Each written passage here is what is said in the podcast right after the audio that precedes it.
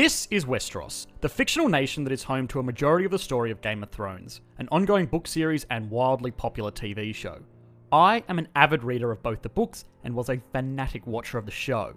But it wasn't the incredible action sequences or high stakes political intrigue or even Emilia Clarke that kept me interested in the story. It was how real a story that involved dragons and zombie armies was made to feel. A large part of that reality was cemented in the tangible economics of the fictional nation of Westeros. Now, for the sake of this video, we are going to try to put to the side that Westeros is very obviously Middle Ages England, and Essos, the other land featured prominently in the show, is based on Europe and Mediterranean nations around the turn of the Renaissance. This was obviously an inspiration for George R. R. Martin, but the writer has gone beyond that and interlaced curiosities from many historic economies into a world that adds a layer of complexity and realism that isn't present in typical fantasy stories of the genre. So, let's explore how they work together and add to the narrative that drives Game of Thrones.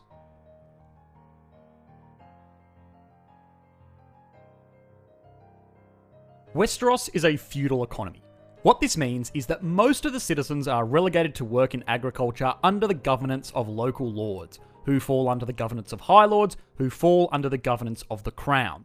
These citizens will work the farms in exchange for a share of the food and a promise of protection from their respective lords and their armies. Very little time is spent on what effectively adds up to a vast majority of the population of Westeros, but it shouldn't be forgotten that this is ultimately the foundation of the kingdom. Beyond this, small instances of private enterprise do exist, mainly represented in the form of brothels, smithies, and inns. This is very reminiscent of medieval England, in which the land of Westeros is loosely based. Manufacturing does not really exist, and products of Westeros are primarily limited to regionally produced, limitedly complex items that are more or less one offs. A silly example of this is that there is no central factory specializing in making tables in Westeros. All of the individual regions and keeps likely have a carpenter who can make tables and chairs, and beyond this, build wooden structures and conduct repairs on their respective castles. In this example, it would be far more efficient for one region of Westeros to agree to just make wooden furniture and ship it all over the nation, taking advantage of economics of scale and agglomeration. This doesn't happen though for a few reasons.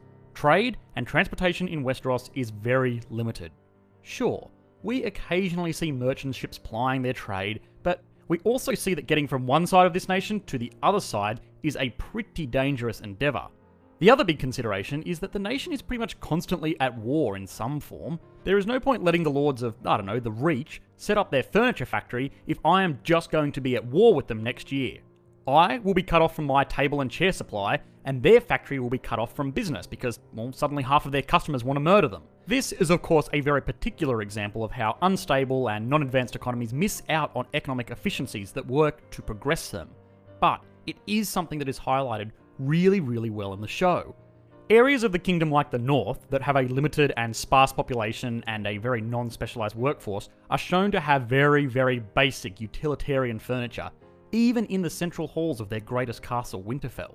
Conversely, areas with a larger, more concentrated population, like King's Landing, will allow for people to start specialising in more specific roles, like a dedicated furniture maker, and so the furniture shown here is far more ornate. I might literally be the only person that watches a show like Game of Thrones and contemplates how their feudal economy impacts the furniture in local markets. But it is a touch, intended or not, that contributes heavily to the believability of the narrative of this nation.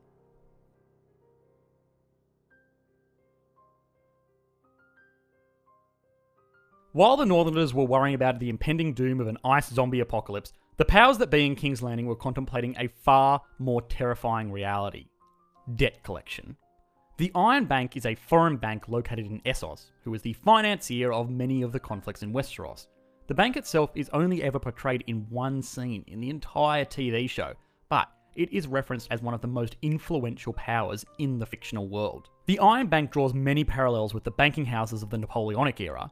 This is, of course, a departure from the historical time period that most people associate with the story of Game of Thrones. But part of Martin's fantastic storytelling is his ability to pick and choose curiosities from throughout history and weave it into a topical fantasy story. The banking houses of the Napoleonic era, most notably the House of Rothschild, were instrumental in funding the war efforts of both England and France. Around this time, war had become an expensive undertaking. It had never been cheap, but the reliance of armies on new technologies like cannons and muskets made it increasingly a struggle of who could raise the most money. The banking houses were happy to accommodate, and they knew that they would hold a lot of power. Any nation or faction that tried to renege on their debt obligations, or even was so brazen as to pillage the banks, would find it incredibly hard to raise funding to go to war ever again. These banks would then just fund a more accommodating army who would set things straight and get to work repaying their loans. These banks basically introduced modern finance as it exists today, but of course, instead of financing cars and homes to mums and dads, they were financing war bonds to hostile governments. The Iron Bank and historical banks of this era had similar roles. They actually sought peace and stability so that the kingdoms that they funded could get down to paying back their debts. So, these banks loved figures like Tywin Lannister, a powerful, stabilizing individual who even had the motto, a Lannister always pays their debts, which was like the Westerosi equivalent of a strong credit score, I guess. These banks were also happy to flip flop on who they supported. As soon as the stability of their repayments was compromised, they were more than happy to finance a new leader who they had more faith in to repay their debts. The scene where Stannis and the Onion Knight enter the chambers of the Iron Bank is my favourite scene in the entire TV show. It is a meeting that the bank has obviously had many, many times before. It is a meeting that will determine the outcome of wars and direct the future of nations.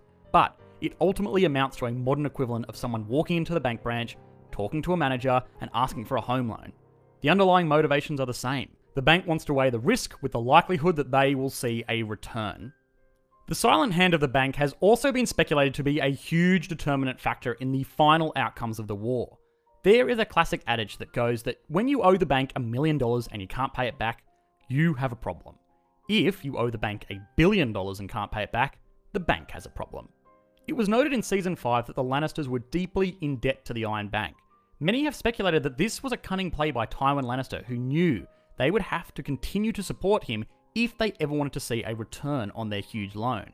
When the Lannisters plundered the gold of Highgarden, Cersei potentially made a fatal mistake in doing what Lannisters do best and repaying their debts to the Iron Bank. With this, the bank no longer had to cover its financial position in the Lannisters and was free to do another cost benefit analysis, which heavily favoured the army that had those dragons. Was this something the writers intended? I don't know, but is it something the economic complexity of the show does allow viewers to speculate about? Yeah.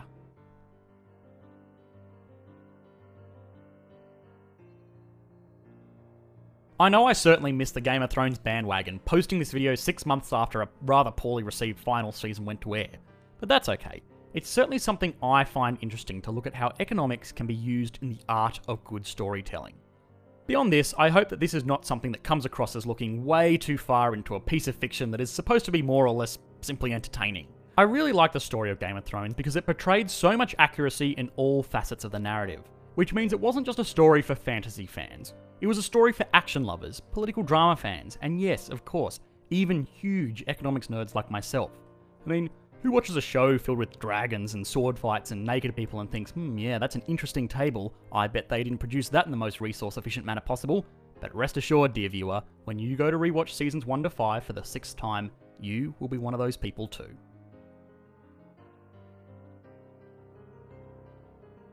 Hi guys, I hope you enjoyed the latest video. If you did, please consider liking and subscribing. Otherwise, I will be hanging out on the Discord server for the Economics Explained channel for an hour after this video goes live to answer any questions and have a discussion about this video. Otherwise, I do my very best to reply to every comment in the comment section below. Thanks guys, bye.